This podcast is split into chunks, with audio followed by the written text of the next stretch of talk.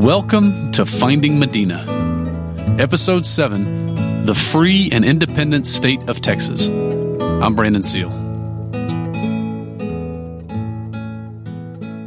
On April 6th, 1813, just five days after capturing San Antonio, a revolutionary junta led by Bernardo Gutierrez de Lara declared Texas's independence from Spain. Nos el pueblo de la provincia de Texas, the declaration begins, quote, swearing before the supreme judge of the universe the rightness of our intentions, declare that the chains that have held us under the domination of European Spain are forever dissolved, that we are free and independent, that we have the right to establish our own government, and that henceforth all legitimate authority shall arise from the people to whom alone this right belongs. That from now on and forever we shall be free of any duty or obligation whatsoever to any foreign power. And this wasn't just an aspirational statement. It was a more or less accurate assessment of the current situation.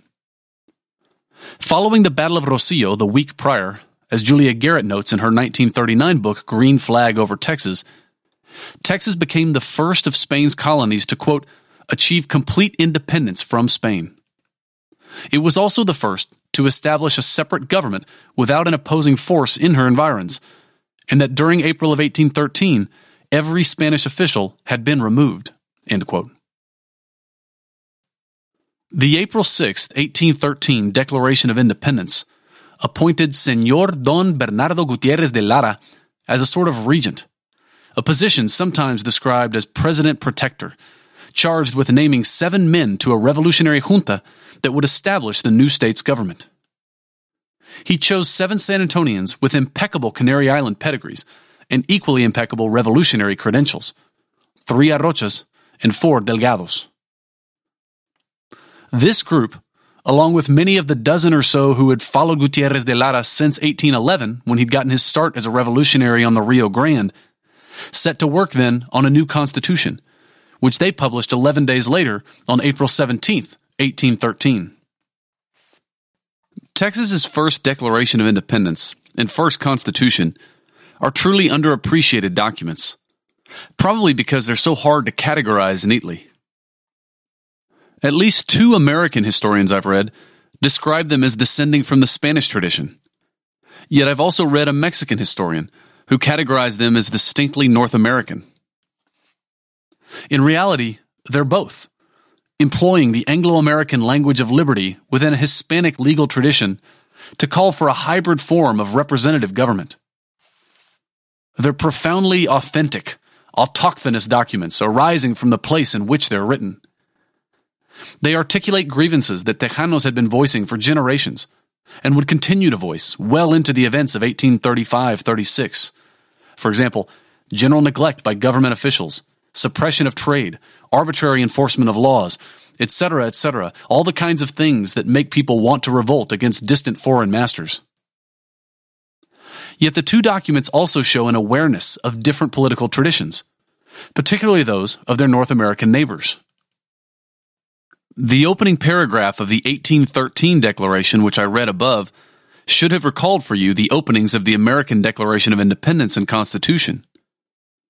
Another example would be the way that the 1813 Declaration seems to draw on Anglo American notions of natural law, appealing to derecho natural three different times, which is something that neither the Spanish nor the Mexican founding documents do. Spanish and Mexican documents are much more likely to refer to human rights or the rights of man, something the 1813 Texas Declaration also does, albeit only once. Yet, if anyone reading the 1813 Texas Declaration of Independence thought that Gutierrez de Lara was about to bring Texas into the American fold, they were quickly disabused of that notion. The last line of that opening paragraph that I just quoted plainly affirms that Texas is, quote, free of any obligation to any foreign power. End quote. Absueltos de deber y obligación a todo poder extranjero. And the document ends too with an unequivocal declaration of alignment with Mexico and an aspiration for Texas to lead a quote, rebirth of the Mexican people, taking in our own hands the reins of our government, end quote. a fitting horse based metaphor for our horse crazed Tejanos to use. The 1813 Texas Constitution is similarly unpretentious and succinct. It creates a familiar three branch structure of government with certain checks and balances between the respective branches. It explicitly recognizes certain inalienable civil rights, such as a prohibition against unlawful takings of property and the guarantee of a trial for all men accused of crimes. The one thing that the 1813 Texas Constitution was not, however, was democratic. In a nod toward representativeness, Gutierrez de Lara swapped in a couple of Americans into his revolutionary junta. But the manner of selecting future members of this junta was left undefined, as was the term of these initial members. And in rather circular fashion, it then fell to the junta to elect the governor, and they, unsurprisingly, elected Gutierrez de Lara. Other communities in Texas were provided with even less self rule. The 1813 Texas Constitution actually called for each town in the state to be governed by a military officer appointed by the governor. If we're being fair, we should acknowledge that this document was, first and foremost, a wartime constitution, drafted in a hurry and under trying circumstances. No one at the time seemed unduly concerned by its obvious shortcomings. Indeed, the most pressing issue for most of the men milling about San Antonio in April of 1813 was making sure that they got the $40 a month and 4,000 acres of land that Gutierrez de Lara had promised them. Accordingly, Gutierrez de Lara and the ruling junta made sure to include this guarantee in the last article of this first Constitution of Texas. This need to constitutionally guarantee that the soldiers in his army would get paid was really a sign of the precariousness of Gutierrez de Lara's position at this moment.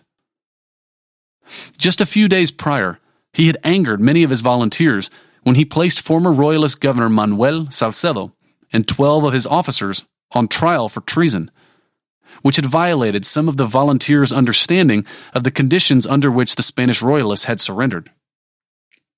When it became clear that they couldn't stop the trial, the ever procedural American volunteers tried to insist on appointing defense counsel, but they were overruled by Gutierrez de Lara. The subsequent outcome of the trial was never really in doubt then, and the Spanish royalists found themselves sentenced to death less than 24 hours after they had surrendered. Many of Gutierrez de Lara's volunteers objected again, more loudly than the first time, and threatened to leave his command. At this point, the uproar was too much for Gutierrez de Lara to ignore. He agreed to commute the royalist sentences to exile. He ordered them march to Matagorda Bay for passage back to Havana, or was it New Orleans? New Spain, maybe. The varying destinations passed down to us in different accounts point to the larger deception that was underway.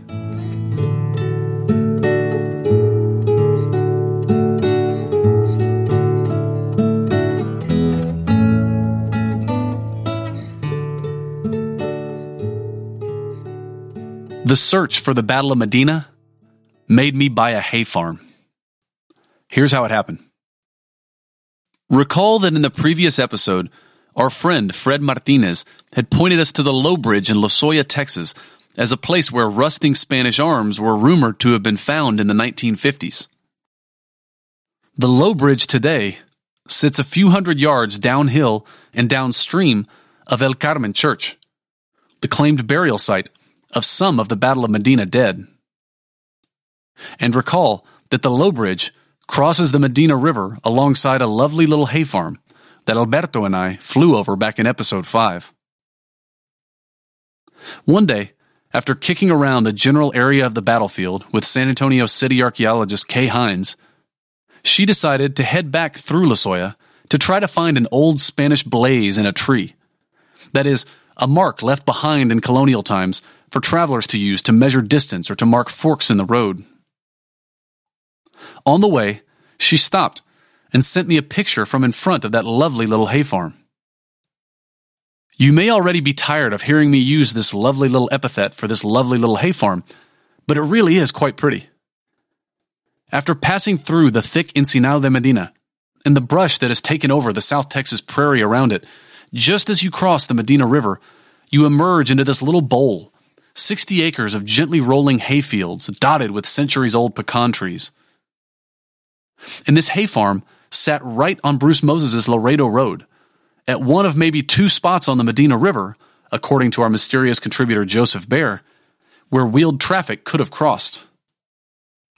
This meant that it could have been the Republican campsite the night before the battle, or maybe the Royalist campsite immediately following the battle. When actually, if you believe participant Carlos Beltran's battle account, it might even have been where the battle started. Beltran describes the mounted contingents of the Republican Army staged at a spot just north of the Medina River, behind three easily crossable fords. It stands to reason that this Lozoya crossing could have been one of them. At the first signs of battle, which in Beltran's account almost sounds like it starts on the river bank, the mounted Republicans go charging across. And by the way, I can't believe I've gotten this far into this series without mentioning Carlos Beltran. Carlos, born Charles Beltran in West Virginia, had come to San Antonio in 1807, fallen in love with it, learned the language, and would live the rest of his life in Mexico. During the Battle of Medina, he actually fought with the mounted Tejano units, not the American volunteers, though he moved in and out of their camps and so was able to give us perspectives from the various different units of the Republican Army. Beltran's account is posted back on our episode 4 page at the Rivard Report. And if you're only going to read one of these primary Republican sources, read Beltran's. Given the ambiguities that we kept running into during our archival research, I had started thinking about our project to find the Medina battlefield in probabilistic terms. That is, even if we couldn't be certain about some facts, we could at least try to compare different pieces of information and identify where they overlapped. And maybe those overlaps could tell us something more important than the account's other, more minor contradictions. And a lot of data points were overlapping at this lovely little hay farm on the Medina River. And further, the picture that Kay Hindes sent me of the lovely little hay farm showed that it now had a for sale sign in front of it. And the property actually only got more interesting the more I learned about it. It had originally been patented to Jose Antonio Garza, the designer of the Lone Star of Texas. And go back to episode 12 of season 1 of this podcast if you want to learn about that. So sitting before us was this historic property that may have been the spot on which the Republican and or Royalist armies had camped in the days surrounding the Battle of Medina. How could I pass this up? I of course did then what any motivated Battle of Medina searcher would have done. I called up the number on the for sale sign and I made an offer. And the owners, somewhat to my surprise, accepted. My colleagues on the Battle of Medina research team were ecstatic. Finally, the search was getting real, even if our first dig was going to be based on some pretty attenuated evidence. But I called up Kay Hindes anyway, and I called up my SWCA research buddy, Zach Overfield, and with a little persistence and the promise of free barbecue, we assembled a team of archaeological field techs and trusted metal detectorists. We went out to the hay farm on December 29th, 2018, possibly the coldest day of the year, it turned out. 60 acres is still a lot of ground for only a half dozen people to cover, so we figured that we had to be pretty methodical about this, probabilistic, if you will. We defined a grid that our metal detectorists would walk. Behind the detectorists the rest of us would follow, shovels in hand, ready to dig. Hits would be marked, dug up, examined, and then we'd move on to the next. Check out a video that I've posted on our Rivard Report webpage of Zach Overfield explaining our methodology. Especially listen to the last part. People need to understand this. Finding a historical artifact on your property does not give anyone, including the government, any rights to come onto your property or even to take that artifact. Both the artifact and the land remain entirely your property to do whatever you want with it. This is one of the most difficult things to convince people of when asking for permission to conduct surveys on their property, so I want to make sure I push this message out there. Despite my excitement when we were beginning the metal detecting surveys, I had been warned by Kay and Zach to moderate my expectations. Expect to find far more beer cans and bottle tops than buttons and bullets, they told me. Then, like 20 feet into walking our first line, one of our metal detectorists, Larion Crumley, got a hit. Our volunteer archaeological techs, David and Rachel, shuffled over and started digging. As the hole was dug, Larry moved in with his handheld detecting unit to more precisely identify the object's location in the hole. He then pulled out a spade and began carefully scraping away the dirt. He felt something, picked at the dirt around it with his finger, then pulled up a square nail. Kay Hindes rushed over to look at it. You can see the picture on the Rivard Report webpage. Unlike modern wire nails, this nail appeared to have been forged, suggesting it was old, maybe 19th century old. Not Battle of Medina old, Kay concluded, but it was still something, and it was encouraging. Sadly, it was the most luck we'd have all morning. Whoever had camped on this lovely little hay farm hadn't even drank their share of beer. We didn't even find a single beer can or bottle top. We kept on trying, however. Zach went down to the riverbank and augured out a few 10 foot deep holes, hoping to maybe come across a layer of debris or evidence of some other historical activity. Our metal detectorists, meanwhile, Larry and Crumley and Bill Telford, kept working our grid while I followed them around, distracting them with my questions about what other types of artifacts they had found on other projects. It turned out that they had long been involved also in searching for the exact location of the Battle of Rosillo, which they believed they were close to finding based on a few bullets and a three inch cannonball that they had dug up. And yet, that kind of luck continued to elude us well into the afternoon. I had brought my six year old son, Memo, along with me for the day because I felt like searching for buried treasure brings out the inner six year old boy in all of us. He was initially fired up at the prospect of finding some sort of buried treasure, but by the late afternoon, he, like the rest of us, had grown pretty despondent. In an effort to keep him entertained, I decided to put him to work. We rigged up one of the metal detectors to his arm and showed him how to use it. We pointed him on a line across the base of a hill and told him to get to work. Less than 10 feet in, he got a hit. At the time, we figured he had just scanned his boot or something, but we went over to see what it was. Where'd you get the hit? we asked. He swept the machine in front of him. Beep. We told him to sweep it over again. Beep, beep, beep. It was a solid hit. Huh. And it was long, like 18 inches long or so. Interesting. We pulled out our shovels and started digging, carefully, but excitedly. About six inches down, we hit something. We pulled out the handheld detector to try to better identify the object. Sure enough, it was long and bar shaped, not more than one inch in diameter or so, with maybe a bend on one end. I tried not to think about rusting Spanish arms, but of course, I couldn't help it.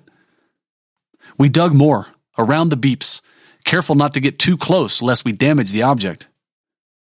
We eventually got a spade under it, and then a hand on it, and then a small bit of it peeked through the dirt. By this point, I'm down on all fours, digging on my knees like an infantryman trying to scrape out a foxhole. It was something metallic, ferrous, you could tell from the rust. It was a little skinnier than you would have expected for a gun barrel, but it was hard to tell what else it could be. We kept digging, scraping, pulling gently, digging some more, until finally, at last, the object emerged. It was the most perfectly aged 13 16th inch tire iron you had ever seen. As the sun set, and once I had stopped weeping, Zach came over and tried to console me. The rusting Spanish arms may still be there somewhere, he said, underneath the 95% of the property that we weren't able to survey in our brief time that day. And as the new owner of this hay farm, I had a lifetime to keep searching for them. Yet even then, he pointed out, finding rusted Spanish arms might not tell us as much as I wanted it to. Spanish arms were marching up and down this road for three centuries. So even if you found some, you'd be hard pressed to make them tell you anything definitive about the Battle of Medina in 1813. Archaeology typically confirms very little, he reminded me. I responded that when it came to the Battle of Medina, it seemed that archaeology finds very little too. It's funny you say that, he shot back to me. Someone actually had found something, not even three miles north of where we were standing just then. Something that was probably from the Battle of Medina, he said. And how do you know it was from the Battle of Medina? I asked him. Again, he responded that archaeology alone couldn't really say for sure. But what conclusion would you draw, he asked me, if you found the body of a 20 something year old man along the main road to and from the area of the battle, wearing buttons from around 1813 with cannon shot in his neck?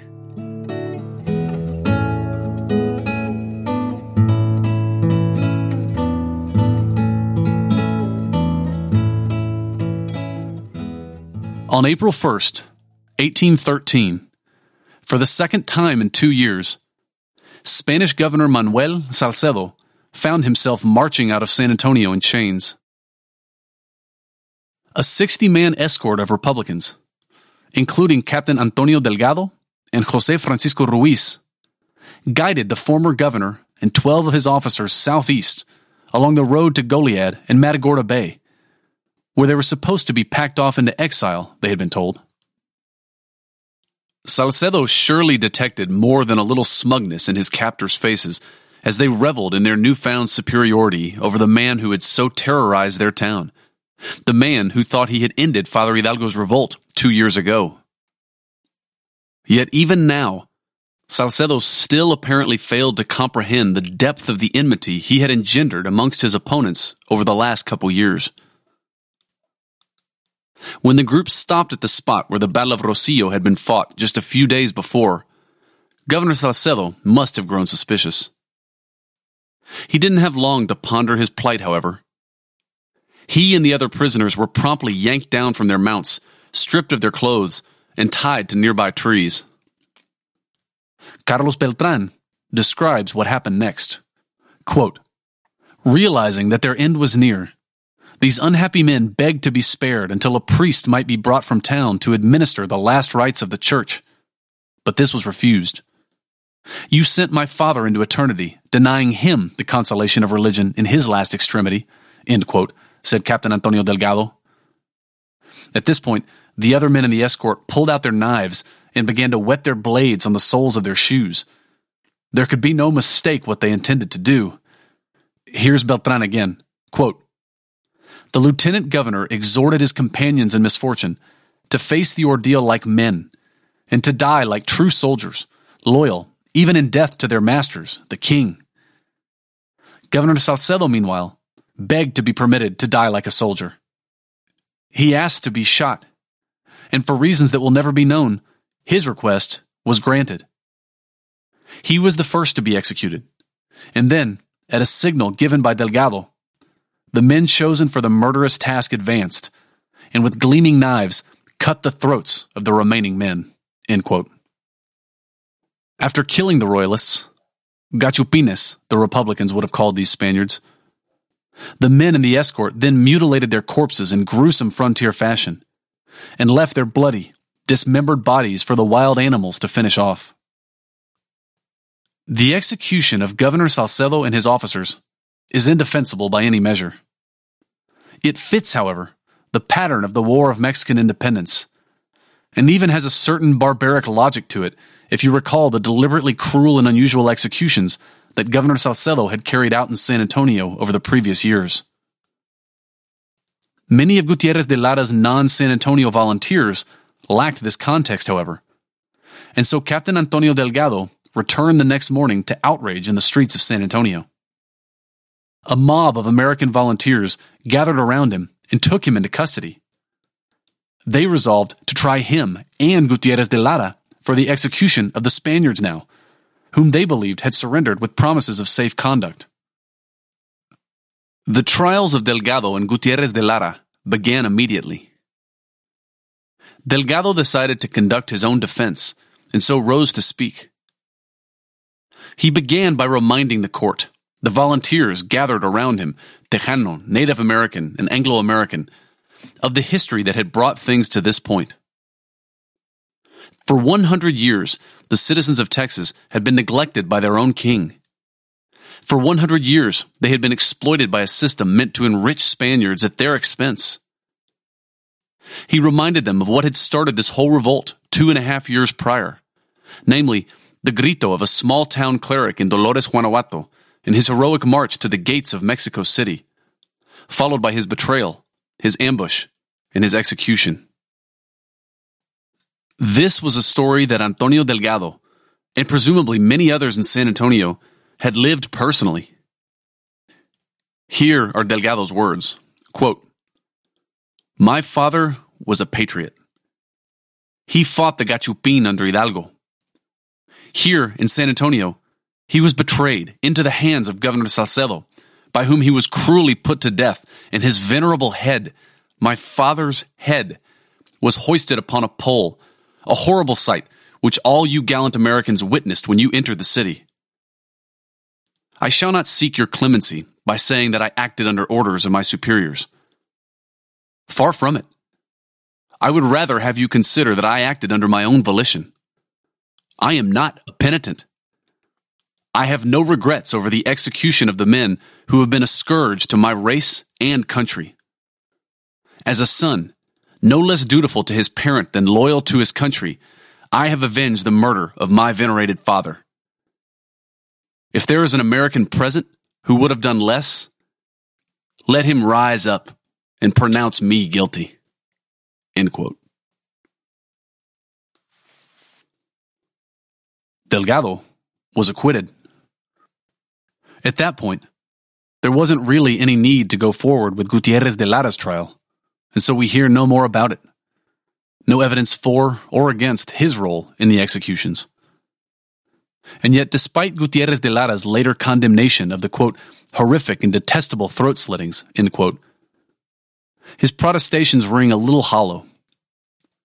If he had been that serious about protecting the lives of the Royalist officers, he wouldn't have entrusted them to the son of a man who had been very publicly and very brutally executed by Governor Salcedo six months before.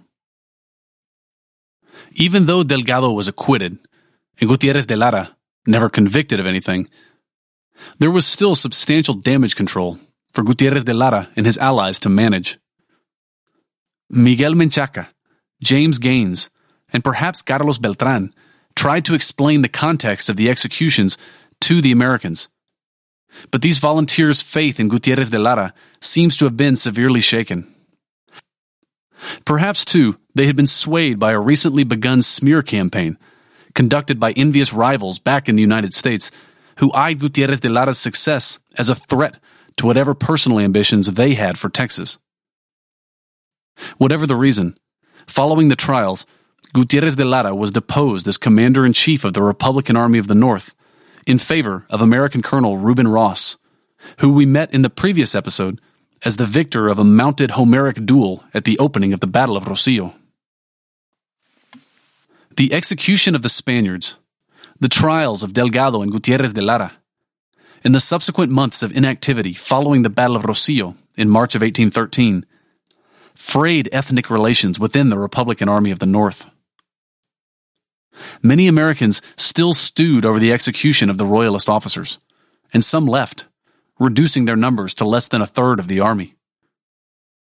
Tejanos, meanwhile, looked askance as those Americans who remained, quote, gave themselves up largely to every form of dissipation cards, horses, wine, and women, end quote.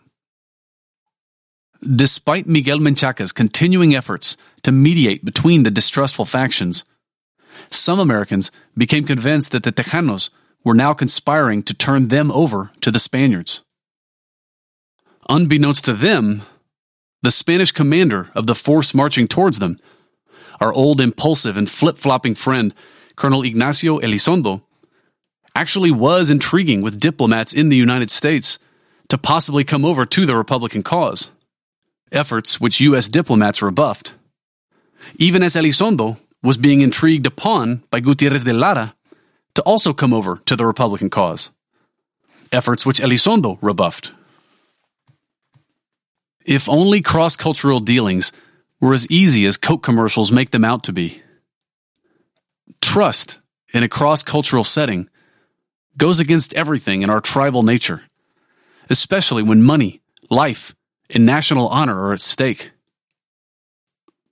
I've spent the majority of my professional career working in foreign countries, and I can tell you that misunderstandings are always magnified in such a context. Different communication styles are interpreted as dishonesty.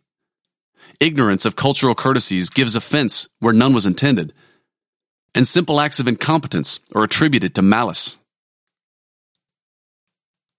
All of this played into the hands of the men marching up the Camino Real, of course. But it also played into the hands of a schemer, newly arrived in Louisiana. That purported revolutionary of great talents, as Gutierrez de Lara himself had described him a year and a half earlier when they had met in Philadelphia. Cuban born Spaniard and fair weather Republican Jose Alvarez de Toledo had actually spent most of the time since his meeting with Gutierrez de Lara conspiring to have Gutierrez de Lara removed from the command of the army that he had led to such surprising success.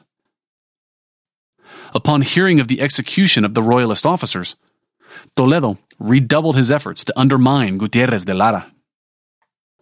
Despite all the recent drama in San Antonio, Gutierrez de Lara's battlefield record stood as a formidable impediment to anyone else wishing to make themselves the leader of this revolt. Toledo knew that he needed to strike a blow soon. On the next episode of Finding Medina.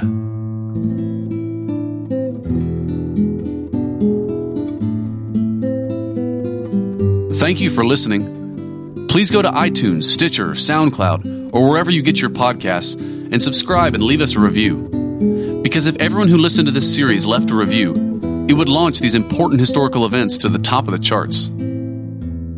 Another postscript here. The other day, podcast listener Stephen Countryman was kind enough to forward me an article from the San Antonio Express News from December 30th, 1934. It seems that around that time, a rancher near the town of Christine in Atascosa County had been digging out a tank on his property when suddenly a skull came rolling out of the dirt. By the time this rancher was done digging, 68 more bodies had been uncovered in the spot that became known as Dead Man's Tank. Now, I should go ahead and tell you that Christine is south of Pleasanton, well south of the area that we've been looking in. It seems unlikely then that these bodies would be associated with the battle. But it's a strange coincidence, isn't it? for there to be an unrelated mass grave within 25 miles of the presumed battle site? When I heard about this, I immediately called San Antonio City archaeologist Kay Hindes, who just retired, by the way. You can find a picture of me and her at her retirement party on the Rivard Report webpage. Kay is from Atascosa County, knows the area well, and has worked on the site. Despite rumors of Spanish style structures and perhaps buttons on some of the bodies, the actual evidence seemed much more suggestive of an archaic or late prehistoric Native American burial ground. Of course, we can't be sure of this. The bodies have disappeared. Some say they went to the Witte Museum, but the Witte has no record of it. Some say they went to TARL, the Texas Archaeological Research Library in Austin, and yet they have nothing either. This part of the world seems to swallow artifacts. And so Dead Man's Tank, it appears, won't give up its secrets any more easily than the battlefield of Medina. Editing for this episode was performed by Susana Canseco. Sound engineering by Stephen Bennett. A special thanks to my friend George Gaitan for letting us use his music on this series. You can find out more about him at georgegaitan.tripod.com. Thanks to my SWCA environmental research buddies, Crystal Allgood, Rob Lackowitz, and Zachary Overfield as well as to San Antonio City archaeologist Kay Hindes.